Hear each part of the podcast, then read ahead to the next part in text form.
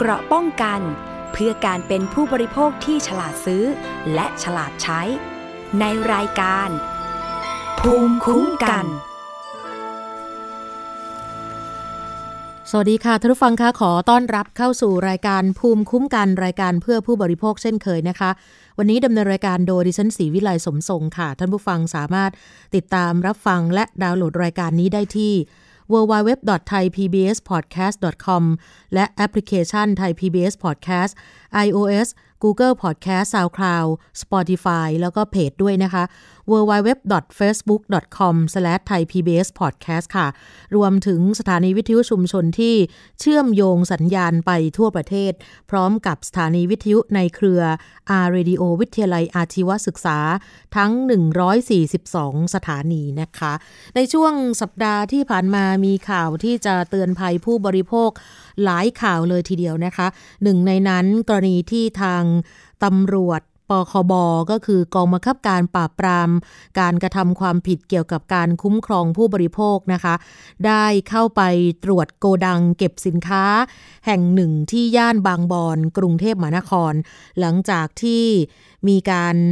ได้รับแจ้งเบาะแสว่ามีการลักลอบผลิตเครื่องสำอางประเภทครีมทาใบหน้า แล้วก็มีการจัดจำหน่ายในราคาถูกกว่าท้องตลาด จึงสงสัยว่าอาจจะเป็นการปลอมแปลงสินค้าเกิดขึ้นนะคะ ครั้งนี้ก็มีการเข้าไปตรวจสอบร่วมกับทางเจ้าหน้าที่สำนักงงานคณะกรรมการอาหารและยาหรือว่าออยเป็นการไปตรวจค้นโกดังสินค้าที่ซอยกำนันแม้นนะคะ แขวงคลองบางพรานเขตบางบอนนะคะ ปรากฏว่าก็ไปพบผลิตภัณฑ์เครื่องสำอางยี่ห้อดรจิวจำนวน 4,400 กล่อง และผิดพันธ์เครื่องสำอางนะคะเป็นลักษณะ facial mark นะคะจำนวนอีก 38,000 กว่าซอง ซึ่งทางพคบบอกว่าในการตรวจค้นครั้งนี้เนี่ย เป็นการตรวจค้นที่สามารถจับผู้ต้องหาได้ด้วยนะคะ แต่ว่าไม่ได้เป็นคนไทยนะคะ เป็นชาวจีนจับได้หนึ่งคน แล้วก็เจอสินค้าในโกดังทั้งหมดเป็นเครื่องสำอางปลอมนะคะ สอบปากคำเบื้องต้นสำหรับผู้ต้องหาชาวจีนคนนี้ก็รับสารภาพว่ามาอยู่เมืองไทยนานแล้ว แล้วก็ทราบมาว่าผลิตภัณฑ์ยี่ห้อนี้เนี่ยมีชื่อเสียง มีศิลปินดารานักแสดงหลายคนเป็นพรีเซนเตอร์ให้ ก็เลยเลือกจะปลอมสินค้ายี่ห้อนี้ โดยผลิตมาจากต่างประเทศ แล้วก็หลังจากนั้นนำเข้ามาติดฉลากเลียนแบบก่อนที่จะขายในตลาดออนไลน์ แล้วก็มีการขายในราคาถูกกว่าราคาปกติค่อนข้างมากเนี่ยค่ะ เพราะนั้นเนี่ยหลายคนก็อาจจะไม่รู้ว่าเป็นสินค้าปลอมก็คือ ดูลักษณะภายนอกเนี่ยเหมือนของจริงมาก ๆนะคะ แต่ว่าเดี๋ยวไปดูนะคะว่าการตรวจสอบเบื้องต้นนั้นเนี่ยที่ทางออยเขาระบุเอาไว้เนี่ยอะไรที่อยากจะให้ท่านผู้ฟังหรือว่าผู้บริโภคได้มีการได้สังเกตนิดนึงนะว่าถ้าเราซื้อของลักษณะแบบนี้เนี่ยเราต้องดูอะไรบ้าง อยากให้ประชาชนระมัดระวังในการเลือกสินค้าแบบนี้อย่างไร ไปฟังท่านรองเลขาธิการคณะกรรมการอาหารและยา หรือว่าออยนะคะเภสัชกรหญิงสุภัทราบุญเสริมค่ะท่านผู้บังคับการนะคะก็ วันนี้ก็เป็นอีกครั้งหนึ่งที่สำนักงานคณะกรรมการอาหารและยาร่วมกับนะคะตำรวจปกปคบจับกลุ่มนะคะ ในเรื่องของการขายเครื่องสำอางปลอม คือกรณีนี้เนี่ยนะคะของกลางที่เรายึดได้ในขณะนี้คือผลิตภัณฑ์เครื่องสำอางชื่อการค้าดรจิวนะคะซึ่ง อันนี้เป็นการทำปลอมเครื่องสำอางดรจิวที่เป็นของจริงนะคะคือดรจิวเนี่ยเป็นชื่อการค้าของผลิตภัณฑ์เครื่องสำอาง ถ้าเป็นดรจิวของแท้ที่จดแจ้งไว้กับออยเนี่ยนะคะมันจะมีทั้งหมด 4 ตัวด้วยกันนะคะ จะมีเลขออยที่แจ้งไว้กับออยนะคะ แล้วก็ผลิตในประเทศไทยนะคะ โดยบริษัท Bio Advanced Manufacturing จำกัด แล้วก็มีผู้จัดจำหน่ายเนี่ยนะคะ คือเป็นผู้ว่าจ้างเนี่ย ก็คือบริษัทดรจิวแลบโบราทอรี่แล้วก็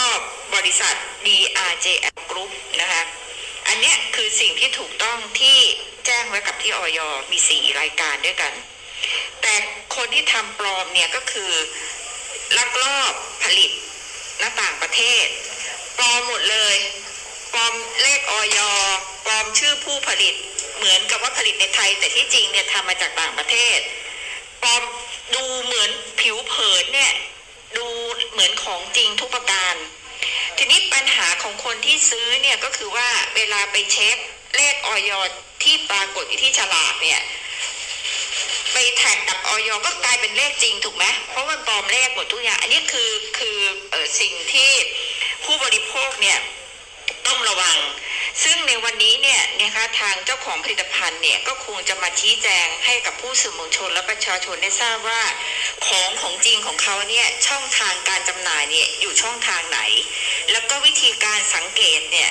ของจริงกับของปลอมเนี่ยมันต่างกันยังไงบ้างนะคะ เพื่อให้ผู้บริโภคเนี่ย ที่ซื้อของเนี่ยจะได้แยกแยะได้ถูกว่าอันไหนเป็นของจริง อันไหนเป็นของปลอม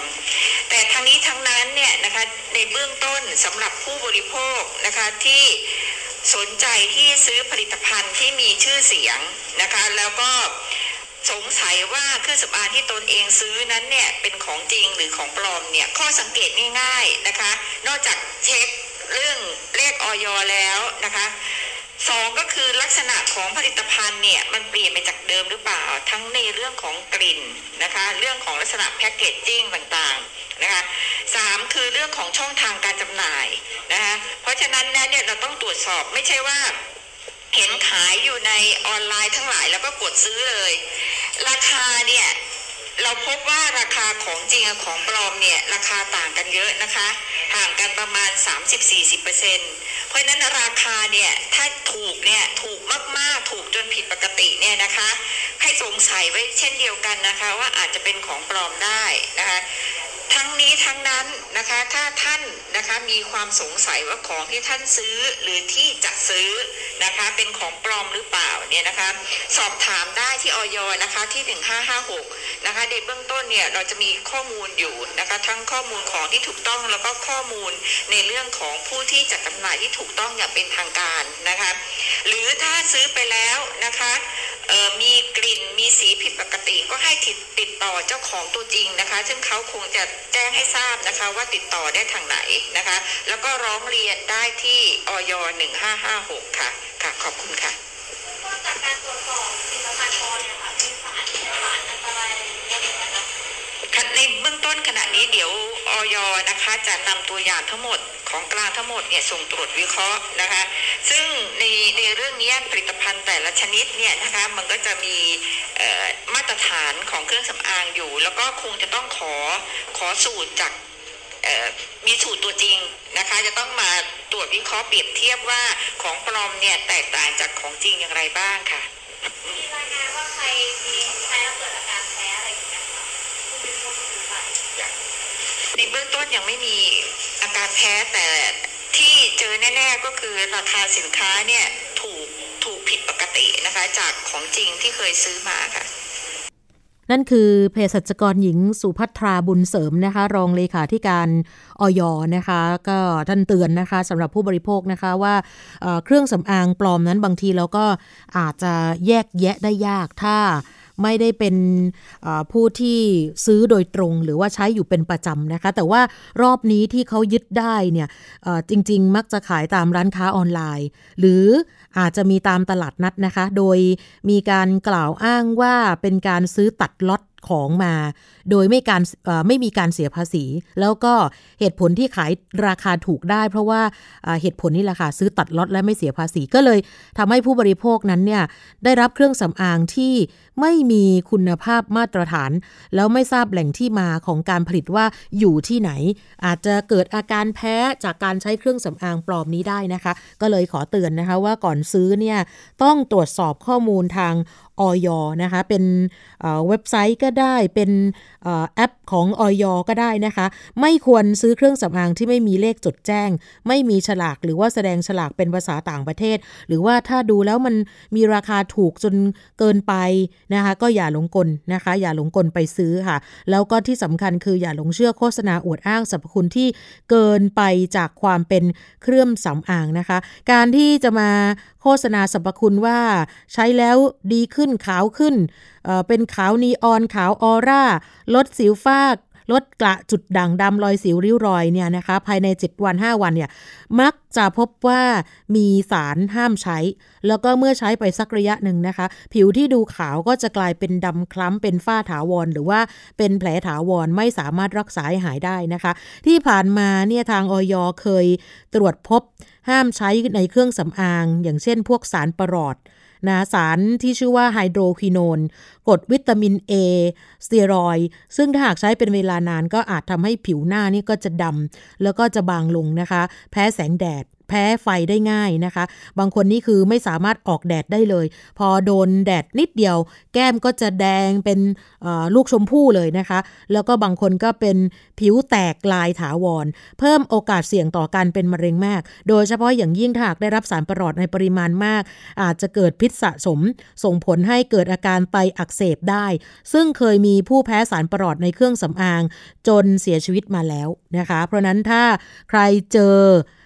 มีการลักลอบผลิตนำเข้าจำหน่ายผิดพันธุ์สุขภาพที่ผิดกฎหมาย ลักษณะแบบนี้ขอให้มีการแจ้งที่สายด่วนออยนะคะ 156 ที่ท่านรองเลขาธิการออยบอกนะคะ ในส่วนของตำรวจเองนะคะ เมื่อวานนี้ท่านผู้บังคับการปราบปรามการกระทำความผิดเกี่ยวกับการคุ้มครองผู้บริโภคก็ไปแถลงร่วมกับออยด้วยตัวเองนะคะ ท่านมุขบการพลตบตรี นัทศักดิ์ชวนาใสก็บอกว่าจริง ๆ เนี่ย ปัจจุบันมีการลักลอบนำผลิตภัณฑ์เครื่องสำอางปลอมยี่ห้ออื่น มาจากต่างประเทศเข้ามาขายในบ้านเราที่ถูกกว่าปกติ ซึ่งผลิตภัณฑ์เครื่องสำอางที่ว่านี้เนี่ยไม่ผ่านการรับรองจากออยแล้วก็อย่างที่บอกไปว่าอาจจะมีสารอันตรายปลอมปนอยู่ ก็ขอแจ้งเตือนนะคะว่าให้ผู้กระทำความผิดนั้นหยุดการกระทำถ้าตรวจพบก็จะถูกดำเนินคดีถึงที่สุด แล้วก็ฝากความห่วงใยถึงประชาชนนะคะ ให้เลือกซื้อผิดพันธุ์เครื่องสำอางในร้านที่เชื่อถือได้นะคะ คือถ้าใครเห็นเบาะแสเนี่ยมีการผลิตกันอยู่นะคะแบบจงแจ้งหรือว่ารู้ว่ามีการลักลอบผลิตก็แจ้งสายด่วนพคบได้อีกช่องทางหนึ่งก็คือ 1135 นะคะสำหรับโทษของการที่ทางตำรวจพคบกับอยไป ตรวจค้นโกดังที่ว่านี้นะคะ ดูสิคะว่าข้อกล่าวหาเป็นอย่างไรกันบ้าง ในพรบเครื่องสำอางปีพศ 2558 นะก็จะต้องถูกแจ้งสำหรับเมื่อวานนี้ก็คือชายชาวจีนวัย 33 เนี่ยนะคะ เป็นเจ้าของโกดัง ถูกแจ้งข้อหา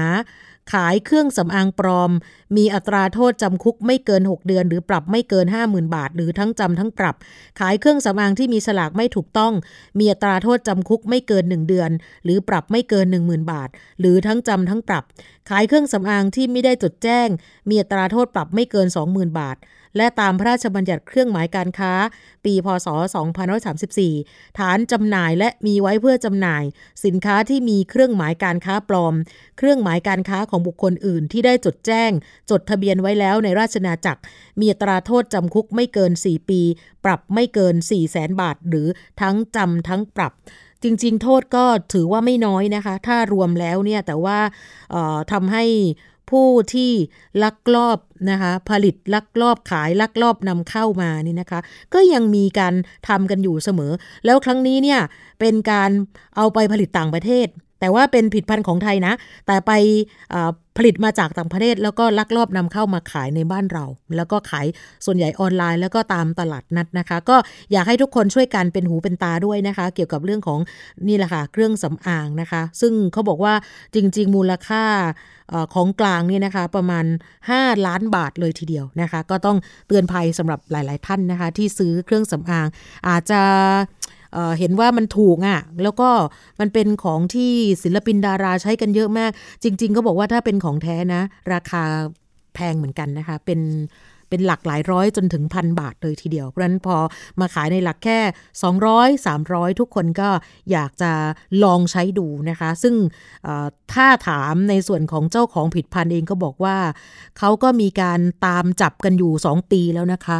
มีคนปลอมอยู่เสมอ แล้วก็สงสัยว่ามีคนร้องเรียนมาว่าผิดพันธ์ของเขาเนี่ย เอ๊ะทำไมมันไม่ได้ผลนะคะเขามีการใส่ตัวยาอะไรเข้าไป เอ๊ะทำไมคนบอกว่าซื้อไปแล้วไม่ได้ผลนะเขาก็เลยบอกว่าเนี่ยแหละเป็นเหตุผลที่ว่าทำไมใช้แล้วไม่ได้ผล เพราะว่ามีสินค้าปลอมอยู่ในท้องตลาดนั่นเองนะคะ ก็อยากให้ทุกคนเลือกซื้อ นะคะสิ่งที่คิดว่าเหมาะกับตัวเอง แล้วก็ที่สำคัญคือต้องเป็นของที่ถูกกฎหมายเท่านั้นนะคะ อีกเรื่องหนึ่งวันนี้ที่เราจะเตือนสำหรับท่านผู้ฟังนะคะ เพราะว่าล่าสุดนั้นกำลังเป็นที่นิยมเรื่องของการซื้อลอตเตอรี่ออนไลน์ หรือว่าสลากออนไลน์นะคะอันเนื่องมาจากงวดวันที่ 1 มิถุนายนที่ผ่านมานะคะ ทางผู้ซื้อสลากเขาซื้อสลากออนไลน์จากแพลตฟอร์มขายลอตเตอรี่ แต่ไม่ได้รับสลากมาครอบครอง ปรากฏว่าสลากใบนั้นเนี่ยหมายเลข 292972 ถูกรางวัลที่ 1 แต่ว่าคนขายนะคะ ได้ติดต่อขอจ่ายเงิน กับผู้ซื้อสลากออนไลน์ คนนี้แค่บางส่วน บอกว่าจะขอจ่ายแค่ 1 ล้านบาท ส่วนที่เหลือจะขอจ่ายเป็นงวดนะก็เป็นเช็คให้ละกันงวดละ 5 0 0แสนทุก 15 วันจนกว่าจะครบ โดยอ้างว่าสลากที่ถูกรางวัลนนั้น ถูกพนักงงานในบริษัทขโมย งัดตู้เซฟไป แล้วก็นำสลากที่ถูกรางวัลดังกล่าวไปด้วย แต่ก็ยังไม่ได้แจ้งความ ต่อมาสำนักงงานสลากกินแบ่งรัฐบาลก็ประสานข้อมูลนี้กับตำรวจนะคะที่สอพอบ้านเข้าจังหวัดชัยภูมินะคะ ก็พบว่า ข้อเท็จจริงนั้นเนี่ยไม่ทราบเป็นยังไงนะคะ ซึ่งเรื่องนี้ท่านผู้อำนวยการสำนักงงานกองสลากนะคะ พันตำรวจเอกบุญส่งจันสีนะคะก็ออกมาเปิดเผยว่า ขณะนี้สำนักงงานสลากกินแบ่งรัฐบาลได้มีการพิจารณาแล้ว เห็นว่าจากข้อเท็จจริงนั้นเป็นเพียงการซื้อขายหมายเลข โดยไม่มีตัวสลากมอบให้กับผู้ซื้อ แต่มีการอ้างอิง ผลการออกรางวัลสลากกินแบ่งรัฐบาล ที่น่าจะเข้าข่ายเป็นความผิด ตามพระราชบัญญัติการพนัน ปี พศ 2478 สำนักงงานสลากกินแบ่งรัฐบาลจึงมอบอำนาจให้ฝ่ายนิติกร ไปร้องทุกข์กล่าวโทษกับผู้กระทำความผิดทุกฐานความผิดจากพฤติกรรมดังกล่าวแล้ว นะคะซึ่งทางสำนักงานสลากกินแบ่งรัฐบาลเขาก็ได้มีการประกาศแล้วก็ประชาสัมพันธ์เตือนผู้ซื้อสลากอย่างต่อเนื่องนะคะว่า ขอให้ใช้ความระมัดระวังในการซื้อสลากกินแบ่งรัฐบาล ผ่านแพลตฟอร์มออนไลน์ต่างๆนะคะไม่ว่าจะเป็นผ่านเว็บไซต์ ผ่านแอปพลิเคชัน คือถ้ายังไม่ได้รับสลากมาไว้ในครอบครอง เมื่อท่านถูกรางวัล ท่านอาจไม่สามารถนำรางวัลเออหรือว่านำสลากมารับเงินรางวัลได้ จากกรณีที่เกิดขึ้นก็เลยทำให้เห็นแล้วว่า การซื้อขายสลากกินแบ่ง ออนไลน์ต่างๆ นั้น เมื่อยังไม่ได้รับสลากมาไว้ในครอบครองทำให้เกิดปัญหาในการขึ้นเงินรางวัลจริง ๆ ด้วย ดังนั้นเพื่อความมั่นใจในการรับเงินรางวัล ผู้ซื้อควรจะได้รับสลากมาไว้ในการครอบครองทันทีที่ซื้อ ไม่เช่นนั้นจะเกิดเหตุการณ์ในลักษณะนี้ขึ้นมาได้อีกแน่นอนแล้วก็ท่านผออกองสลากมีการเตือนสำหรับตัวแทนจำหน่ายด้วยนะคะ หรือว่าใครก็ตามที่เป็นผู้ซื้อจอง ล่วงหน้า การนำสลากไปขายต่อผ่านแพลตฟอร์มออนไลน์ หรือว่าผ่านเว็บไซต์ต่างๆนี่นะคะ นั่นถือว่าเป็นการกระทำที่ผิดเงื่อนไขในสัญญา แล้วก็ผิดหลักเกณฑ์ในการรับสลากไปจำหน่าย ทั้งนี้นะคะ จากการตรวจสอบอย่างเข้มข้นต่อเนื่อง ตั้งแต่งวดวันที่ 1 มีนาคม 2564 จนถึงวันที่ 16 พฤษภาคม 64 ที่ผ่านมานี่นะคะ ก็ปรากฏว่าสำนักงงานกองสลาก ได้มีการดำเนินการยกเลิกสัญญาตัวแทนจำหน่ายรายย่อย สมาคม องค์กร ที่นำสลากไปขายต่อผ่านแพลตฟอร์มออนไลน์ต่างๆ แล้วจำนวนถึง 3,415 ราย แล้วก็มีการยกเลิกการลงทะเบียนของผู้ซื้อ และผู้จองล่วงหน้าจำนวน 314 ราย รวมทั้งสิ้น 3,729 รายจำนวนสลากทั้งหมด ที่ถูกยึดคืนมาเอาไว้ที่กองกลางก็คือ 18,786 ฉบับเลยทีเดียว แล้วก็ยังจะมีกรณีตัวแทนจำหน่ายสลากนะคะที่ขายเกินราคาผ่านแพลตฟอร์มต่างๆ รวมทั้งการช่อโกงประชาชน ขณะนี้กองบังคับการปราบปรามการกระทำความผิดเกี่ยวกับการคุ้มครองผู้บริโภค หรือว่าปคบนี่แหละค่ะ ได้มีการดำเนินการตรวจสอบ แล้วก็จับกลุ่มผู้กระทำความผิดเกี่ยวกับกรณีนี้แล้ว รวมทั้งสิ้น 744 รายด้วยกันค่ะ ก็ถือว่าค่อนข้างเยอะเลยนะคะ เพราะฉะนั้นเนี่ยอยากให้ทุกคนนะคะะต้องเรียกว่า ดูนิดนึงนะคะ ถ้าจะซื้อจริงๆเนี่ยต้องมีสลากอยู่ในครอบครอง ไม่เช่นนั้นแล้วเนี่ยขึ้นรางวัลไม่ได้ แต่ว่ากรณีที่บ้านเข้าชัยภูมินั้นเนี่ยเเข้าใจว่าล่าสุดนั้นเนี่ยน่าจะมีการจ่ายเงินกันแล้วนะคะ ที่จะมาบอกว่าขอจ่ายกันเป็นงวดงวดนะคะน่าจะน่าจะไม่ได้ เพราะว่าฝ่ายผู้ซื้อก็คงจะมีหลักฐาน ฝ่ายผู้ขายต่อจากนี้ไปก็น่าจะประกอบอาชีพที่ตัวเองรัก หรือว่าที่ตัวเองทำมาเนี่ยก็ไม่น่าจะได้แล้วนะคะ เพราะว่าถ้าเรื่องถึงตำรวจแล้วเนี่ยก็คงจะเป็นเรื่องใหญ่เลยทีเดียว แต่ว่ายังไงก็ตามนะคะ ต้องฝากถึงผู้ซื้อทุกรายเหมือนกันนะคะ อย่างที่ท่านอพออกองสลากเตือนตำรวจนะคะ จากพกบเตือนก็คือว่า ถ้าจะซื้อจริง ๆ ต้องมีสลากอยู่ในมือเท่านั้นนะคะ คุณถึงจะไปขึ้นเงินได้เมื่อมีการถูกรางวัลจริง ๆ ค่ะซึ่งบางท่านนั้นเนี่ยอาจจะคิดว่าไม่เป็นไรหรอกไม่ถูกหลอกอะไรพวกนี้นะคะ จริง ๆ แล้วก็เป็นไปได้ทั้งนั้นแหละค่ะนะสำหรับในในเรื่องของการซื้อสินค้านะคะ โดยเฉพาะเรื่องของอสลากกินแบ่งรัฐบาลนะคะนี่ก็เป็นก็เรียกว่า วยที่ถูกกฎหมาย แต่ปัจจุบันนี้เนี่ยหลายท่านก็อาจจะมีความหวังนะคะว่าถูกงวดหนึ่งสัก 2,000 บาท 4,000 บาท โดยเฉพาะเลขท้ายนะคะ คือไม่ได้หวังรางวัลใหญ่ แต่ว่าเมื่อเกิดประเด็นนี้ขึ้นมาก็ต้องมีการระมัดระวังตรงนี้ด้วยนะคะ แล้วก็อีกเรื่องหนึ่งนะคะสำหรับเรื่องของเมื่อสักครู่ในช่วงแรกของรายการเป็นการพูดคุยเกี่ยวกับการที่ตำรวจไป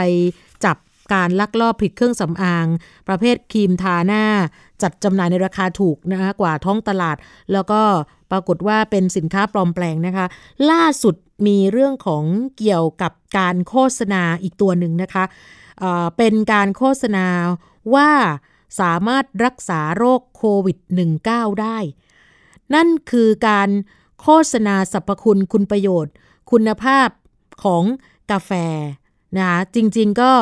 ไม่น่าจะได้รับอนุญาตนะคะ แล้วก็น่าจะเป็นการโฆษณาอันเป็นเท็จ หรือว่าหลอกลวงผู้บริโภค ให้เกิดความหลงเชื่อ โดยไม่สมควรนะคะ ซึ่งล่าสุดนั้นเนี่ยก็มีการพูดแล้วนะคะว่าโฆษณานี้เนี่ยน่าจะ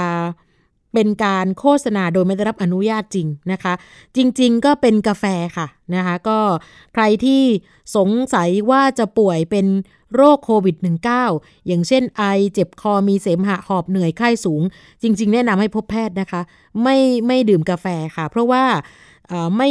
ไม่สามารถที่จะดูแลได้ ไม่สามารถต้านโควิดได้นะคะ นี่เป็นข่าวไม่จริง แล้วก็ที่สำคัญที่ผ่านมานั้นเนี่ยมีการชี้แจงกันมาตลอดนะคะ เกี่ยวกับเรื่องของผลิตภัณฑ์อาหารเสริม ไม่ว่าจะเป็นกาแฟหรือว่าจะเป็นอาหารตัวไหนก็ตามนะคะ ไม่สามารถที่จะต้านได้ นะคะ เราต้องต้านด้วยวิธีเรื่องของการ กินร้อนช้อนกลางล้างมือนะคะ สวมหน้ากากอนามัยที่ทำกันอยู่เป็นประจำตอนนี้นะคะ ถือว่าเป็นการป้องกันดีที่สุดแล้วนะคะ ทีนี้ไอ้กาแฟต้านโควิดนั้นเนี่ยนะคะ ตอนนี้เนี่ยแน่นอนทุกคนก็กลัว ก็เลยมักจะเอานี่แหละค่ะ สิ่งของที่คนใช้กันอยู่หรือว่ากินกันอยู่เป็นประจำนะคะ ถึงแม้ว่ากาแฟจะไม่ได้มีฤทธิ์ต้านโควิด แต่ว่าจริง ๆ แล้ว ไม่ใช่ว่าเขาไม่มีประโยชน์นะ มันก็มีประโยชน์อยู่ แต่ว่าจะเอามาโฆษณาบอกว่าต้านโควิดเนี่ยไม่ได้นะคะ ข้อแนะนำตรงๆเลยก็คืออย่างที่บอกนะคะว่าหลีกเลี่ยงการไปในที่ที่แออัดนะคะกินอาหารปรุงสุกใหม่เว้นระยะห่าง เมื่อกลับถึงบ้านก็ต้องรีบอาบน้ำทันทีนะคะ ในการโฆษณานี้ก็ต้องอาจจะมีการชี้แจงแล้วก็ถ้าเผื่อว่ามีการโฆษณาแบบจงแจ้งว่าต้านโควิดเนี่ยอาจจะต้องมีการแจ้งความนะคะแล้วก็ต้องถูกดำเนินคดีนะคะ สรุปกาแฟที่ผสมสารสกัดจากธรรมชาติ ไม่สามารถต้านโควิด 19 ได้นะคะที่มีการแชร์กันไปนะคะ แล้วก็บางคนอาจจะไม่เคยดื่มกาแฟมาก่อนเลยนะคะ ช่วงหลังก็มีการโหมดื่มกาแฟกันเป็นการใหญ่อันนี้ถือว่าไม่ได้ประโยชน์ใด ๆ ทั้งสิ้นนะคะ แต่ว่ามันก็มีประโยชน์ตรงที่ว่าคนที่ดื่มเป็นประจำเนี่ยช่วยให้เกิดความสดชื่น เพื่อความตื่นตัวของสมอง แต่ว่าไม่ควรดื่มมากกว่า 2 แก้วหรือว่า 2 ถ้วยนะคะ เพราะว่าถ้าดื่มมากเกินไปก็มันจะมีผลกระทบต่อสุขภาพร่างกายก็คือหัวใจเต้นเร็ว มีอาการขึ้นไส้ปวดศีรษะ แล้วก็นอนไม่หลับได้ ก็จะเห็นได้ว่ามีประโยชน์ แต่ว่าไม่สามารถต้านโควิดได้ ดังนั้นคนที่สงสัยว่ามีอาการคล้ายคลึงว่าจะเป็นนะคะ ก็ไม่ควรที่จะไปดื่มกาแฟ ก็ควรที่จะไปตรวจสุขภาพร่างกายค่ะ เราจะพักกันสักครู่นะคะ เดี๋ยวกลับมาในช่วงหน้ากันต่อค่ะ เกราะป้องกันเพื่อการเป็นผู้บริโภคที่ฉลาดซื้อ และฉลาดใช้ ในรายการ ภูมิคุ้มกัน แค่ฟังความคิดก็ดังขึ้น เต็มอิ่งทั้งความรู้และความสนุกกับไทย PBS Podcast อาหารเนี่ยมันจะมีสัญญะทางการเมืองเนี่ยซ่อนอยู่ มีเจ้าหญิงแสนสวยพระองค์หนึ่งถูกสาปให้เป็นโรคซึมเศร้าคำนี้มันมีความหมายมากคำว่า winter of something เนี่ยฤดูหนาวของอะไรก็ตามเนี่ยมันจะมีเหตุการณ์ในประวัติศาสตร์ที่มันจะถูกใช้คำว่า winter เนี่ยตลอดเวลา ทางการจีนออกมาเปิดเผยนะคะว่าประชาชนที่เป็นผู้ใหญ่ประมาณครึ่งหนึ่งของทั้งประเทศอะมีน้ำหนักเกินแล้วก็เป็นโรคอ้วน ตอบโจทย์ทุกไลฟ์สไตล์ตั้งแต่มีโควิดเนี่ย Apple สร้างสรรค์ฟีเจอร์เพื่อให้มันสอดคล้องกับโควิดเลย ผมจะนำมาเล่าใน EP นี้เนี่ย คือเกี่ยวกับค่ายกักกันอัลชวิกในประเทศโปแลนด์ ฟังได้ทุกที่ทุกเวลาทุกช่องทาง ค้นหาคำว่าไทย PBS Podcast หรือที่เว็บไซต์ www.thaipbspodcast.com อัปเดตสถานการณ์รอบโลก ประเทศจีนนี่เราทราบกันดีนะคะว่าเป็นประเทศที่จะมีปัญหาเรื่องความสมดุลของประชากร คนที่ได้รับความสนใจจากวิกฤตในครั้งนี้ก็คือนายกรัฐมนตรีนิวซีแลนด์เรื่องราวสีสันจากต่างแดน ก็มีช่อง YouTube เป็นของตัวเองใช้ชื่อว่าครัวคุณยาย รายชื่อของคุณหมอพยาบาล แล้วก็นักวิทยาศาสตร์จำนวนไม่น้อยอยู่ในรายชื่อผู้ทรงอิทธิพลนะรัฐบาลของไต้หวันเนี่ยกำลังพิจารณา เพื่อเปิดการท่องเที่ยวครั้งใหม่ หน้าต่างโลก โดยทีมข่าวต่างประเทศไทย PBS ทุกวันจันทร์ถึงศุกร์ 12 นาฬิกา ทางไทย PBS Radio มากกว่าด้วยเวลาข่าวที่มากขึ้น จะพัดพาเอาฝุ่นออกไปได้ครับ มากกว่าให้คุณทันในทุกสถานการณ์ ตามที่กฎหมายดังกล่าวกำหนดเอาไว้ มากกว่ากับเนื้อหาเที่ยงตรงรอบด้านนำมาใช้ในคดีเมาแล้วขับ มากกว่าในทุกทางออกของสังคม ป้องกันไม่ให้ปัญหาเกิดขึ้น มากกว่ากับข่าวรอบวันในทุกมิติ เครนก่อสร้างเกิดอุบัติเหตุขึ้น มากกว่าด้วยการวิเคราะห์ที่ตรงจุด ความพยายามของภาครัฐที่จะแก้ปัญหา และมากกว่ากับทีมข่าวมืออาชีพ ข่าวไทย PBS ให้คุณได้มากกว่า เกราะป้องกัน เพื่อการเป็นผู้บริโภคที่ฉลาดซื้อ และฉลาดใช้ ในรายการ ภูมิคุ้มกันกลับมาช่วงที่สองของรายการภูมิคุ้มกันกันต่อนะคะ ไปเรื่องที่กรณีที่หลายคนค่อนข้างกังวลใจ เกี่ยวกับกรณีการที่ธนาคารกรุงไทยนั้นนี่นะคะได้ประกาศให้ทุกคนอัปเดตแอปพลิเคชันเป๋าตังในเวอร์ชั่นล่าสุด ก็คือว่าเป็นการกำหนดให้ผู้ใช้งาน ได้เลือกให้ความยินยอมเกี่ยวกับข้อมูลส่วนบุคคล เพื่อใช้ในการแจ้งข้อมูลข่าวสาร ผลิตภัณฑ์และบริการของธนาคาร กลุ่มธุรกิจการเงิน และพันธมิตร นำข้อมูลไปใช้ในการวิเคราะห์พัฒนาผลิตภัณฑ์และบริการที่ตอบโจทย์ ผู้ใช้งานแอปเป๋าตังและเพื่อใช้ในการตรวจสอบยืนยันตัวตน ในการเข้าร่วมโครงการภาครัฐ ก็ปรากฏว่าผู้ใช้งานแอปพลิเคชันดังกล่าว มีความกังวลเกี่ยวกับระบบ แล้วก็รูปแบบในการให้ความยินยอมเปิดเผยข้อมูล มีทั้งหมดสามส่วนนะคะ ซึ่ง หนึ่งส่วนที่หนึ่งกับส่วนที่สองนี่หลายคนบอกว่า ดูแล้วไม่ค่อยสบายใจไม่อยากที่จะยินยอมเท่าไหร่นะคะ ล่าสุดนั้นเพื่อความสบายใจของผู้ใช้งานและความโปร่งใส ธนาคารกรุงไทยจึงได้มีการยกเลิก ระบบการให้ความยินยอมเปิดเผยข้อมูลทั้ง 3 ส่วนออกจากแอปพลิเคชันเป๋าตังแล้วนะคะสำหรับผู้ใช้งานที่ได้กดให้ความยินยอมไปแล้วเดี๋ยวระบบจะมีการทำการยกเลิกให้โดย อัตโนมัติ ตั้งแต่คืนวันที่ 7 เดือนมิถุนายนที่ผ่านมา ทั้งนี้ธนาคารกรุงไทย ระบุว่าจะเร่งพัฒนาปรับปรุงระบบ และรูปแบบการให้ความยินยอม เปิดเผยข้อมูลส่วนบุคคลสำหรับผู้ใช้งานที่ต้องการเข้าร่วมโครงการภาครัฐ เพื่อเป็นการตรวจสอบยืนยันตัวตนว่า เป็นผู้มีสิทธิ์ตามเกณฑ์ของโครงการภาครัฐจริงหรือไม่ เพื่อป้องกันการสวมสิทธิ์ และทุจริตในโครงการภาครัฐ ควบคู่กับการอำนวยความสะดวกให้กับผู้ใช้งานตามวัตถุประสงค์ และการเชื่อมโยงที่จำเป็นของแต่ละโครงการค่ะ ซึ่งธนาคารก็ยืนยันว่า จะยึดหลักความโปร่งใสความเป็นธรรมตรวจสอบได้ แล้วก็ทุกภาคส่วนสามารถเข้าถึงได้อย่างทั่วถึง พร้อมปฏิบัติตามกฎหมายคุ้มครองข้อมูลส่วนบุคคล แม้ว่าจะมีการเลื่อนการบังคับใช้กฎหมายออกไปก็ตาม แล้วก็เคารพในสิทธิส่วนบุคคลอย่างเคร่งครัดค่ะอ่าก็ถือว่าสบายใจขึ้นนะคะ คือบางท่านเนี่ยก็อาจจะไม่ไม่รับทราบหรือว่าไม่รู้ว่าข้อมูลของเราจะถูกนำไปที่ไหนอย่างไรนะคะ ทีนี้พออมีการแชร์ต่อนี่นะคะ หลายคนก็เลยบอกว่าไม่สบายใจ เอ๊ะอาจจะถูกล้วงข้อมูลหรือเปล่าอะไรประมาณนี้นะคะล่าสุดนั้นกรุงไทยก็ชี้แจงแล้วนะคะว่ายกเลิกระบบการให้ความยินยอมเปิดเผยข้อมูลทั้ง 3 ส่วนออกจากแอปเป๋าตังเรียบร้อยแล้วนะคะ ก็ไม่ต้องกังวลเรื่องนี้ค่ะ เพราะว่าบางท่านเองก็ไม่รู้ไม่รู้หรอกก็ทำอะไรกันนะคะ แต่ว่าณขณะนี้เนี่ยมันจะมีแก๊งคอร์เซนเตอร์แล้วก็มิจฉาชีพนะคะ ที่กำลังแอบอ้างโครงการภาครัฐ เป็นการหลอกขอข้อมูลส่วนตัวนะคะ ซึ่งพอมีข่าวนี้มาด้วยนี่นะคะ ปรากฏว่าธนาคารกรุงไทยเอง ซึ่งเป็นเจ้าของอโครงการเจ้าของแอปพลิเคชันเป๋าตังเนี่ยก็ต้องมีการออกมาถแถลงข่าวอยู่เรื่อย ๆ เลยนะคะ เพราะว่าณขณะนี้เนี่ยมีคนสวมรอย เข้าไปสอบถามข้อมูลส่วนตัวจากลูกค้าทั้งทางโทรศัพท์และ SMS นะคะ เนี่ยคราวนี้ก็เลยต้องมีงานงอกเพิ่มขึ้นสำหรับธนาคารกรุงไทย ล่าสุดบอกว่าอตอนนี้เนี่ยต้องประกาศเลยนะคะ ถ้ามีใครก็ตามโทรศัพท์ไปนะคะ แล้วก็ส่ง SMS ไป เพื่อความปลอดภัยของท่าน ห้ามให้ข้อมูลส่วนตัว แล้วก็ห้ามเข้าไป คลิกลิงก์จาก SMS โดยเด็ดขาดนะคะ อันนี้ก็ขอเตือนค่ะ เพราะว่าธนาคารกรุงไทยไม่มีนโยบายสอบถามข้อมูลส่วนตัวจากลูกค้าทั้งทางโทรศัพท์และ SMS นะคะ ซึ่งใน SMS ที่ส่งไปนี่นะคะ มันเจอความผิดปกติก็คือว่าเป็นการส่งจากไหนก็ไม่รู้ มีข้อความว่า โครงการเราชนะลงทะเบียนเพิ่มข้อมูลที่ลิงก์แล้วก็ให้กดเข้าไป นะแล้วก็วงเล็บว่าวันสุดท้ายด้วยนะคะเนี่ยค่ะเป็นของปลอมนะคะ เพราะฉะนั้นเนี่ยอยากให้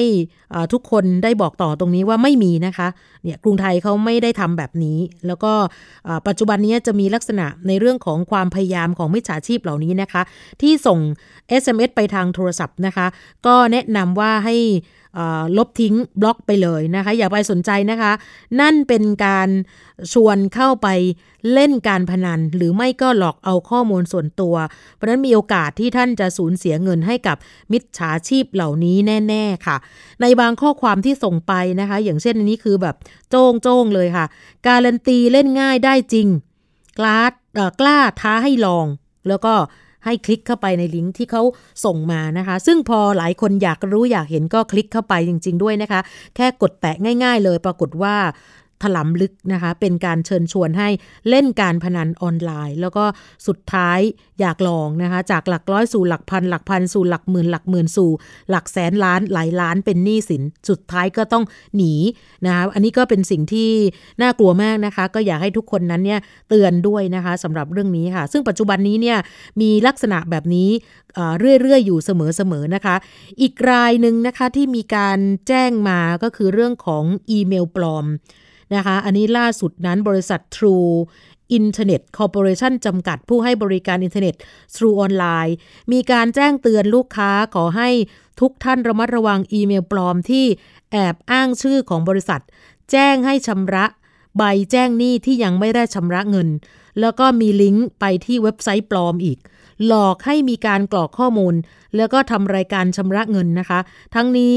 ทางบริษัท True Internet นั้นมีการดำเนินการปิดกั้นในการเข้าถึงเว็บไซต์ปลอมที่ว่าแล้วนะคะ ที่ให้ทำรายการชำระเงินดังกล่าว ถ้าหากว่าท่านผู้ฟังท่านใดได้รับอีเมลดังกล่าว อย่าหลงเชื่อกรอกข้อมูลส่วนตัว หรือว่าทำรายการชำระเงินโดยเด็ดขาดนะคะ ขอให้หลีกเลี่ยง การเปิดอ่านด้วย แล้วก็ลบอีเมลทิ้งทันทีนะคะ ซึ่งจริงๆ แล้วถ้าใครเป็นลูกค้าของค่ายโทรศัพท์มือถือแต่ละค่ายนี่นะคะเขาสามารถให้เข้าไปตรวจสอบยอดและการชำระค่าบริการได้ง่าย ๆ ที่เว็บไซต์ หรือว่าไปที่ช็อปของแต่ละสาขาของแต่ละค่ายของโทรศัพท์มือถือก็ได้นะคะ ไม่จำเป็นต้องที่จะเข้าไปคลิกลิงก์ในอีเมลปลอม หรือว่าเว็บไซต์ปลอมที่ว่านี้นะคะ นี่คือหลอกกันทุกรูปแบบทุกขนทางนะคะ หลายคนคนบอกว่าอุ้ยไม่เหนื่อยกันบ้างหรือไงนะมิจฉาชีพเองก็คงจะตอบอยู่ในใจว่าไม่เหนื่อยหรอก เพราะว่านั่นคือเป็นอาชีพของเขาแล้วก็ได้เงินมาแบบค่อนข้างสบายสบายนะ เพราะฉะนั้นท่านผู้ฟังอย่าหลงกลมิจฉาชีพเหล่านี้นะคะ ที่มีกันมาทุกวันค่ะช่วงนี้เราจะไปช่วงคิดก่อนเชื่อกับอาจารย์ ดรแก้วกังสดานอัมภัยนักพิษวิทยา จะคุยกับคุณชนาทิพย์ไพรพงษ์เช่นเคยค่ะ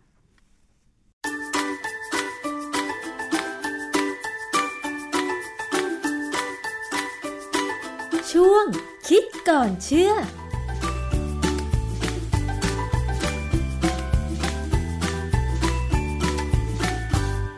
พบกันในช่วงคิดก่อนเชื่อกับดรแก้วกังสดานนภัยนักพิษวิทยากับดิฉันชนาทิพไพรพงษ์เช่นเคยนะคะ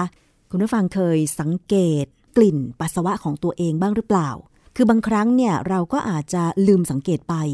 แต่ถ้ากลิ่นปัสสาวะนั้นมันผิดปกติไปจากเดิมมากๆ หรือว่ามีกลิ่นฉุนมากเนี่ยนะคะ ก็อาจจะทำให้เรานั้นเกิดความสงสัยได้ว่า เอ๊ะ การที่กลิ่นปัสสาวะของเรา มันฉุนมากหรือผิดไปจากเดิมเนี่ยแสดงว่าร่างกายของเรามีปัญหาหรือเปล่าอ่าอันนี้ต้องมาฟังในแง่ของวิทยาศาสตร์ค่ะ อาจารย์แก้วคะเรื่องนี้เป็นยังไงคะเออเวลาเราปัสสาวะเราออกมาเนี่ยแล้วมีกลิ่นเนี่ยนะ มันก็มีได้สองกรณีว่าไม่สบาย หรือไม่เป็นไร แต่ว่าอาจจะเป็นเพราะเราไปกินอะไรมา คืออย่างนี้ปัสสาวะเนี่ยมันเป็นทางกำจัดสารพิษหรือของเสียหรืออะไรก็ตามที่เป็นสิ่งแปลกปลอมออกจากร่างกายเรา วิธีกำจัดสารพิษเนี่ยนะหรือของแปลกปลอมเนี่ยร่างกายจะกำจัดออกทางปัสสาวะ อุจจาระลมหายใจแล้วก็เหงื่อค่ะ อันนี้อย่างปัสสาวะเนี่ยของเสียหลาย ๆ อย่าง เช่นยาเนี่ยยานี่ถือว่าเป็นของแปลกปลอมนะค่ะคือยาเนี่ยเรากินเข้าไปเพื่อบำบัดโรค แล้วเราต้องกำจัดมันออกให้หมด เพราะยาเนี่ยจริง ๆ แล้วมันมีความเป็นพิษด้วยอืมนะครับ ดังนั้นเราจะต้องเอากำจัดออกจากปัสสาวะค่ะในสมัยสงครามโลกครั้งที่สองเนี่ยตอนนั้นเราเริ่มมีเพนิซิลินแล้วเป็นยาปฏิชีวนะ ซึ่งช่วยทำให้ทหารที่บาดเจ็บเนี่ยไม่ตายค่ะแต่ว่าเพนิซิลินสมัยก่อนเนี่ยเขาต้องสกัดมาจากเชื้อรา ซึ่งทำได้ยากมากค่ะดังนั้นเนี่ย เวลาให้เพนิซิลินกับคนที่บาดเจ็บทหารที่บาดเจ็บแล้วเนี่ยเขาจะเก็บปัสสาวะของทหารที่บาดเจ็บ มาสกัดเอาเพนิซิลินที่มันยังเหลือออกมาอืมเพื่อไปใช้ต่ออ๋อค่ะ เพราะฉะนั้นเนี่ยปัสสาวะเนี่ยมันเป็นเส้นทางของการกำจัดสิ่งแปลกปลอมออกจากร่างกายค่ะ แล้วการที่เวลาเรากินอาหารที่มีกลิ่นฉุน เช่น ชะอม สตออะไรอย่างเงี้ยอาจารย์ทำไมกลิ่นมันออกมาทางปัสสาวะด้วยอะคะคือของที่เรากินเข้าไปเนี่ยชะอมสตอกระหล่ำปลีขึ้นช่ายหน่อไม้ฝรั่ง หรือแม้แต่กาแฟเนี่ยนะค่ะ ทุกอย่างพวกเนี้ยอย่างน้อยพวกเนี้ยที่เรากินเข้าไปแล้วเนี่ย บางคนเนี่ยอย่างผมเนี่ยครึ่งชั่วโมงเนี่ย ดื่มกาแฟเข้าไปพอเข้าห้องน้ำเนี่ย กลิ่นออกมาหึงเลย ค่ะ คืออย่างนี้ สารพวกที่อยู่ในผักต่างๆ หรือว่ากระไดกาแฟเนี่ยที่ไม่ได้เป็นสารอาหารค่ะ มันจะต้องถูกขับออกจากร่างกายอ๋อบางอย่างเนี่ย ตัวมันเองมีกลิ่นอยู่แล้วค่ะแล้วมันขับออกมาเนี่ยก็ออกมาในลักษณะที่ไม่ได้เปลี่ยนแปลงอะไรมากค่ะก็ยังมีกลิ่นอยู่เหมือนเดิมแต่อย่างสตอเนี่ยอือฮึชะอมเนี่ยมันจะมีสารที่ส่งกลิ่นนะฮะค่ะหรือบางอย่างเนี่ย เราอาจจะ เปลี่ยนแปลงมันจากไม่มีกลิ่นให้มีกลิ่น แล้วก็ปล่อยออกมาเหมือนกัน ยังไงคะ คือบางทีเราเวลาเราจะกำจัดสารออกจากร่างกายเนี่ยเราต้องมีการเปลี่ยนแปลงมันค่ะเพื่อให้มันละลายน้ำมากขึ้นกว่าเดิม ถึงจะออกได้ ยังไงอาจารย์นะฮะคือสารเคมีเนี่ยที่เป็นสิ่งแปลกปลอมเนี่ยส่วนใหญ่มันจะไม่ค่อยละลายน้ำค่ะเววลามันจะซึมผ่านจากลำไส้เล็กเนี่ยเข้าไปสู่ร่างกายของเราระบบเลือดเนี่ยนะค่ะมันจะอาศัยกระบวนการพิเศษ ที่จะช่วยให้มันผ่านเข้าไปนะแต่เวลาที่เราจะเอามันออกเนี่ย เราจะปรับปรุงให้มันเนี่ยละลายน้ำได้ เพื่อจะออกมาในปัสสาวะหรืออุจจาระอืมค่ะอันนี้เป็นวิธีการที่ร่างกายเราทำเป็นประจำแต่อย่าลืมว่าทุกครั้งที่เราต้องกำจัดสารพวกนี้ เช่น ออกทางปัสสาวะเนี่ยไตจะต้องทำงานหนักขึ้นค่ะ เพราะฉะนั้น คนที่กินของอาหารที่มีกลิ่นแรงๆเนี่ยนะสตอชะอมกระหล่ำปลีขึ้นใช่ ก็จะต้องลงทุนในการกำจัดสารพิษ ซึ่งไตก็จะทำงานหนักมากขึ้น คือบางอย่างเช่นกระหล่ำปลีเนี่ย ถึงแม้จะต้องทำงานหนักมากมากขึ้น แต่กระหล่ำปลีเป็นผักที่มีประโยชน์ค่ะนะฮะเรามีหลักฐานทางระบาดวิทยาเลยว่ากระหล่ำปลีเนี่ย ช่วยลดความเสี่ยงมะเร็งได้ค่ะเพราะฉะนั้นเรื่องของกระหล่ำปลีเนี่ยค่อนข้างจะไม่ค่อยมีปัญหานัก โดยเฉพาะยิ่งอย่างยิ่ง ถ้าเราต้มหรือทำให้มันสุก มันจะมีปัญหาน้อยลงค่ะ อาจารย์แล้วพอจะแยกออกได้ไหมคะว่า อาหารที่มีกลิ่นฉุน ชนิดไหนหรือว่ายาอะไรที่พอกินเข้าไปแล้วร่างกายต้องกำจัดออกมาผ่านทางช่องทาง อย่างเช่น ปัสสาวะแล้วก็ต้อง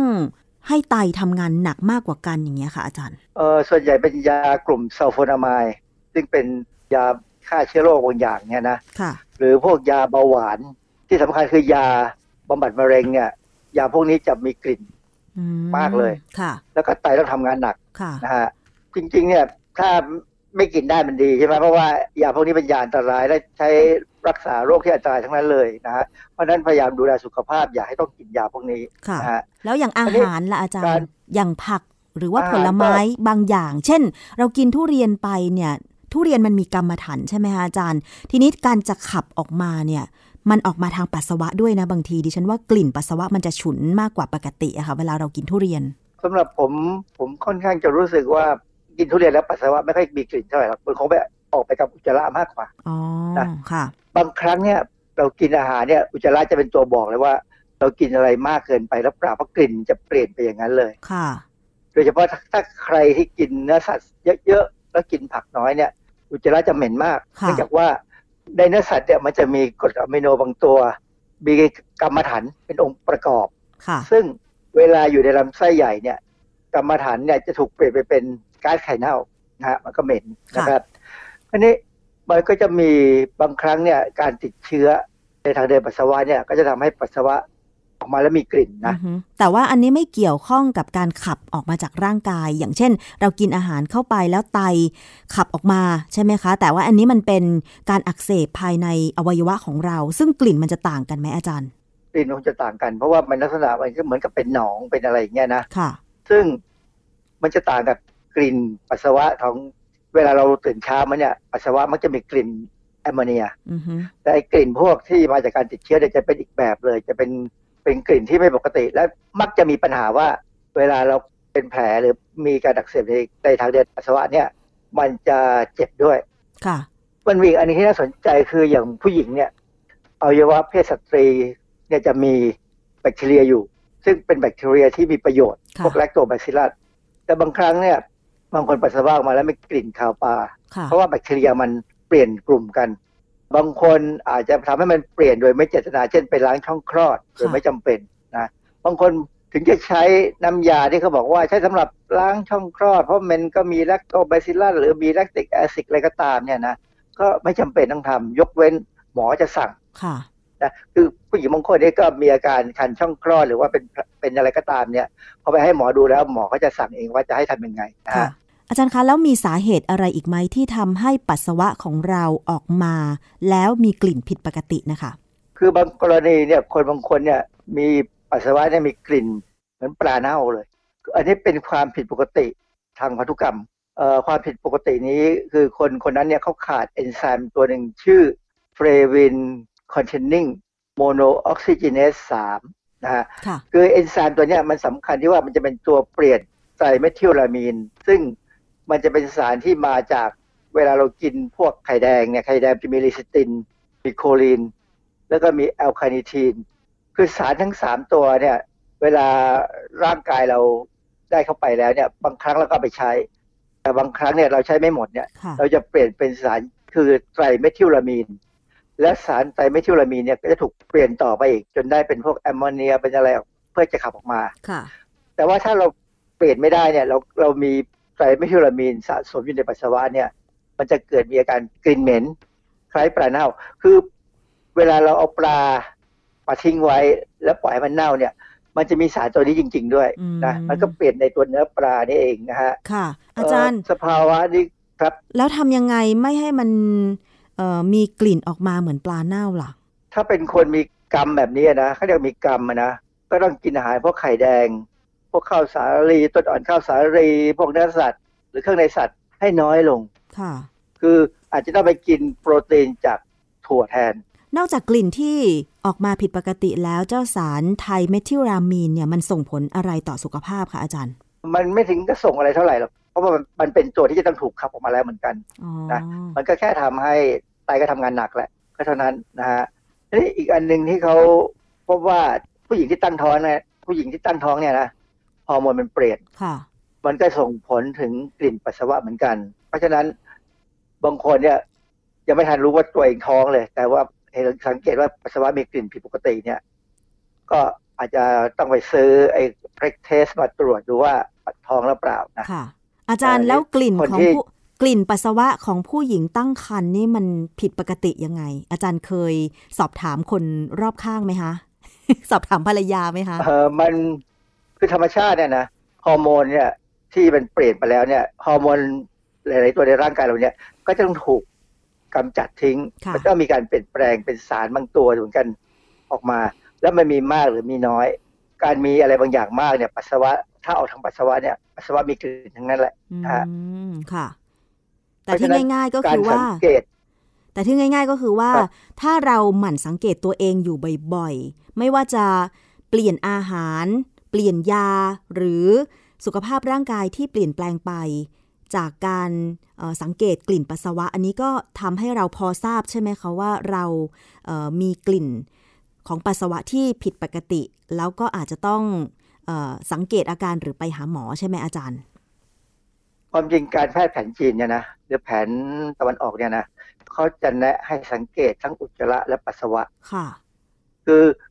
เวลาที่เรารู้สึกว่าร่างกายเราเนี่ยสมบูรณ์ปกติที่สุดแล้วเนี่ยนะสังเกตสิปัสสาวะเราเป็นไงอือฮึอุจจาระเราเป็นยังไง ของวันในวันหนึ่งก็แต่ละเวลาค่ะนะว่ามันเป็นยังไง ซึ่งพอสังเกตได้แล้วก็จำไว้เถอะว่าไอ้เนี่ยคือสภาวะปกติของเรา แล้วเมื่อไหร่ก็ตามที่เราผิดปกติไปได้เช่นเรารู้สึกว่าเราอาจจะไม่ค่อยสบายแล้ว ดูปัสสาวะเนี่ยชัดเลย เพราะว่าเวลาเราตัวร้อนเนี่ย ปัสสาวะจะเหลืองและมีกลิ่น พอสมควรเลยนะ เพราะว่าเราขาดน้ำด้วยหนึ่งอะนะค่ะแล้วมันอาจจะมีการที่ขับสารพิษอะไรออกมาทิ้ง โดยเฉพาะถ้าเรากินยาด้วยเนี่ย ปัสสาวะจะมีกลิ่นผิดไปเลยค่ะนะฮะ มันเป็นกลิ่นของยาผสมกลิ่นนู่นกลิ่นนี่ซึ่ง คือคือร่างกายตอนที่ไม่สบายเนี่ย มันจะผิดปกติ ค่ะ ทุกอย่างของระบบร่างกายเลยใช่ไหมอาจารย์ กลิ่นปัสสาวะกลิ่นอุจจาระแม้กระทั่งกลิ่นลมหายใจ กลิ่นเหงื่อค่ะต้องเข้าใจเลยว่าเป็นอะไร ผมผมอย่างตัวผมเองเนี่ยนะเวลาผมตีแบตหนักๆเนี่ยนะคือความที่ผมอายุมากแล้วเนี่ย บางทีมันต้องใช้โปรตีนจากกล้ามเนื้อมาใช้เป็นพลังงานด้วยซ้ำค่ะผมจะมีกลิ่นแบบคล้ายๆแอมโมเนียออกมาที่ที่ตามแขนเลย ถ้าเป็นอย่างนั้นเมื่อไหร่ปั๊บเนี่ย ผมจะต้องหยุดละมีความรู้สึกว่าตอนนี้เราใช้ คือคือพลังงานมันเริ่มหมด จนต้องไปดึงกับโปรตีนมาเนี่ยร่างกายจะเริ่มมีปัญหาอ๋อค่ะ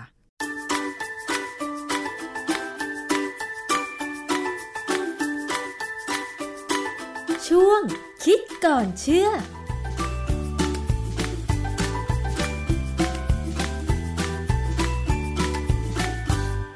นั่นคือช่วงคิดก่อนเชื่อกับอาจารย์ดรแก้วนะคะ มีให้ฟังกันทุกวันจันทร์ถึงศุกร์นะคะสำหรับในช่วงของรายการภูมิคุ้มกันค่ะ ในช่วงท้ายนี้มาปิดท้ายกันด้วยเรื่องที่ค่อนข้างน่ากลัวนะคะ โดยเฉพาะบรรดาคุณแม่บ้านทั้งหลายนะคะ ที่อยู่บ้านก็อยากจะให้บ้านเรือนของตัวเองนั้นเนี่ยมีความสะอาดมีความปลอดภัยน่าอยู่นะคะ นั่นคือเรื่องของการใช้น้ำยาล้างห้องน้ำ กับน้ำยาซักผ้าขาวมาผสมกัน หวังว่าจะให้บ้านเรือนให้ห้องน้ำหรือว่าห้องไหนๆก็ตามเนี่ยนะคะ มันสะอาดเอี่ยมนะคะ วิบว้าวเลยนะคะ แต่ว่าล่าสุดนั้นเนี่ยมีพระสงฆ์รูปหนึ่งค่ะเเกือบเอาชีวิตไม่รอดนะคะ เพราะว่านี่เป็นอุทาหรณ์ครั้งใหญ่ของแม่บ้านหรือพระก็ได้นะคะ เพราะว่าพระเองก็อาจจะล้างห้องน้ำบ่อยนะคะ พระสงฆ์รูปนี้เนี่ย เตือนนะคะ ชื่อว่าพระนรงฤทธิ์พรหมมาโนดค่ะ ท่านเอาน้ำยาล้างห้องน้ำกับน้ำยาซักผ้าขาว ยี่ห้อหนึ่งยี่ห้อดังเลยแหละค่ะ น้ำยาสองชนิด เป็นฤทธิ์มีกรดรุนแรง เอามาผสมกันหวังว่าจะขัดห้องน้ำได้ง่าย ก็คือผสมผสมปุ๊บแล้วก็ไปเท แล้วก็รออีกสักแป๊บหนึ่ง นะตัวท่านเองก็ยังไม่ทันออกจากห้องน้ำนะคะ แต่ปรากฏว่าเกือบเอาชีวิตไม่รอดเพราะว่าอะไร น้ำยาดังกล่าวเกิดสารพิษที่รุนแรงขึ้นมานะคะ ซึ่งปรากฏว่าท่านบอกว่าเนี่ยของมีประโยชน์สองอย่างเมื่อรวมกันอาจไม่มีประโยชน์เลย กลับให้โทษแก่เราก็ได้ ประสบการณ์เฉียดตายอย่าหาทำเนื่องจากอาตมาจะล้างห้องน้ำจึงนำน้ำยาล้างห้องน้ำมาเทรวมกับน้ำยาซักผ้าขาวยี่ห้อดัง เพราะคิดว่าสองอย่างนี้โอ้โหมันเจ๋งมากนะพื้นก็จะขัดง่ายขึ้น แล้วก็สะอาดแวววับมาก คิดผิด เพราะเมื่อเทรวมกันสักครู่ เริ่มมีกลิ่นที่รุนแรง และแรงขึ้นเรื่อยๆอาตมาเริ่มแสบจมูกแน่นหน้าอกและหายใจไม่ได้หมู่นะคะน่ากลัวมาก แล้วก็เริ่มเหนื่อย เวียนหัวอยากจะอาเจียน พูดไม่ได้ไม่มีเสียงออกมา จึงหยุดและวิ่งออกมานอกห้อง พยายามเดินหาอากาศถ่ายเท และนั่งพักสักครู่ จึงไปต้มน้ำดื่ม เพราะคิดว่าคงช่วยได้ แล้วคิดว่า เดี๋ยวถ้านอนพักคงจะหายเอง แต่คิดผิดถนัด เพราะเริ่มหายใจไม่ออก แน่นหน้าอกขึ้นเรื่อยๆ แล้วก็เหนื่อยหอบจึงเรียกรถเดินทางไปโรงพยาบาลจุฬาเมื่อไปถึงคุณหมอก็นำเข้าสู่ห้องฉุกเฉินทันที มีการตรวจคลื่นหัวใจ อันตราซาว เจาะเลือดแล้วก็เอ็กซเรย์ คุณหมอให้นอนดูอาการสักครู่ แล้วตรวจคลื่นหัวใจกับอันตราซาวทุกๆหนึ่งชั่วโมง และเมื่ออาการดีขึ้นคุณหมอจึงบอกว่า การนำสิ่งของทั้งสองสิ่งก็คือน้ำยาล้างห้องน้ำและน้ำยาซักผ้าขาวมารวมกัน มันเกิดสารพิษที่รุนแรงขึ้นมา ถ้าหากมีการสูดดมเป็นเวลานานกว่านี้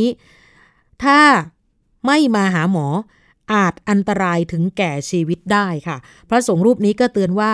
ไม่น่าเชื่อว่า การนำน้ำยาล้างห้องน้ำมาผสมรวมกันนะคะกับน้ำยาซักผ้าขาวอันตรายถึงขนาดนี้นะคะ ซึ่งท่านก็มารู้ทีหลังว่าเกือบสายแล้ว ก็เลยฝากเตือนถึงท่านที่ยังไม่รู้ โดยเฉพาะบรรดาแม่บ้านทั้งหลายนะคะ บอกว่าเข็ดแล้วจริง ๆ เกี่ยวกับเรื่องนี้นะคะ เพราะว่ามันเป็นสารพิษอันตรายทั้งคู่ เมื่อมาเทผสมรวมกัน แล้วก็อยู่ในห้องนั้นเนี่ยนะคะ ก็หมายความว่ามีการสูดดมพิษเข้าไป รุนแรงนะคะถึง 2 เท่าค่ะ น้ำยาล้างห้องน้ำก็คือน้ำยาทำความสะอาดที่ประกอบไปด้วยกรดแล้วก็สารลดแรงตึงผิวที่ใช้สำหรับทำความสะอาด แล้วก็กระจัดคราบสกปรกในห้องน้ำแล้วก็ปัจจุบันนี้นี่นะคะ แน่นอนห้องน้ำเนี่ยเกือบจะทุกบ้านนะคะหรือจะเป็นวัดเป็นที่ไหนก็ตาม เขาจะก่อสร้างขึ้นจากปูนซีเมนต์แล้วก็มักจะปูพื้นด้วยกระเบื้อง วัสดุเหล่านี้พอสัมผัสกับน้ำเป็นเวลานานก็จะเกิดคราบสกปรกขึ้น ถ้าปล่อยเอาไว้นานก็จะขัดไม่ออกนะคะ ดังนั้นก็เลยมีผิดพันธ์สารเคมีที่สามารถช่วยกระจัดคราบเหล่านั้นให้ง่ายขึ้น แล้วก็ที่สำคัญเนี่ยนะคะมัันขจัดได้ดี แต่บางคนบอกว่าไม่สะใจนะคะ ไม่สาแก่ใจให้มันสะอาดกว่าเดิม ให้มันขาวกว่าเดิมนะคะ ก็เลยไปผสมอย่างนี้แหละค่ะ ก็ทำให้เกิดอันตรายก็ขอเตือนนะคะสำหรับบรรดาแม่บ้านหรือใครทั้งหลายนะคะ ที่อยากจะใช้ให้มันแรงขึ้น ไม่ควรนะคะ ก็เรียกว่าอย่าหาทำคราบที่เกิดในห้องน้ำนะคะ ส่วนใหญ่ก็จะเป็นคราบของสบู่นั่นแหละค่ะ คราบผงซักฟอก แล้วก็คราบของเชื้อราที่เติบโต บนรอยคราบของคราบสบู่และคราบผงซักฟอก แล้วก็ถ้าใช้น้ำอย่างเดียวก็จะเป็นคราบของเชื้อรา คราบตะกรันเกาะตามพื้นผนังนะคะ คือถ้าจริง ๆ แล้วถ้าเราจะใช้เนี่ยควรใช้แต่น้อย แล้วก็ที่สำคัญคือทิ้งเอาไว้สักครู่ อย่าเพิ่งเข้าไปขัดห้องน้ำในช่วงเวลาที่เราใช้สารเคมีอยู่นะคะ ให้มันเจือจางก่อนแล้วค่อยทำค่ะ หมดเวลาแล้วนะคะสำหรับในวันนี้รายการภูมิคุ้มกันเจอกันใหม่ในวันพรุ่งนี้ สวัสดีค่ะ ติดตามรายการได้ที่ www.thaipbspodcast.com แอปพลิเคชันไทย PBS Podcast หรือฟังผ่านแอปพลิเคชัน Podcast ของ iOS Google Podcast Android Podbean SoundCloud และ Spotify ติดตามความเคลื่อนไหวของรายการและแสดงความคิดเห็น โดยกดถูกใจที่ facebook.com/thaipbspodcast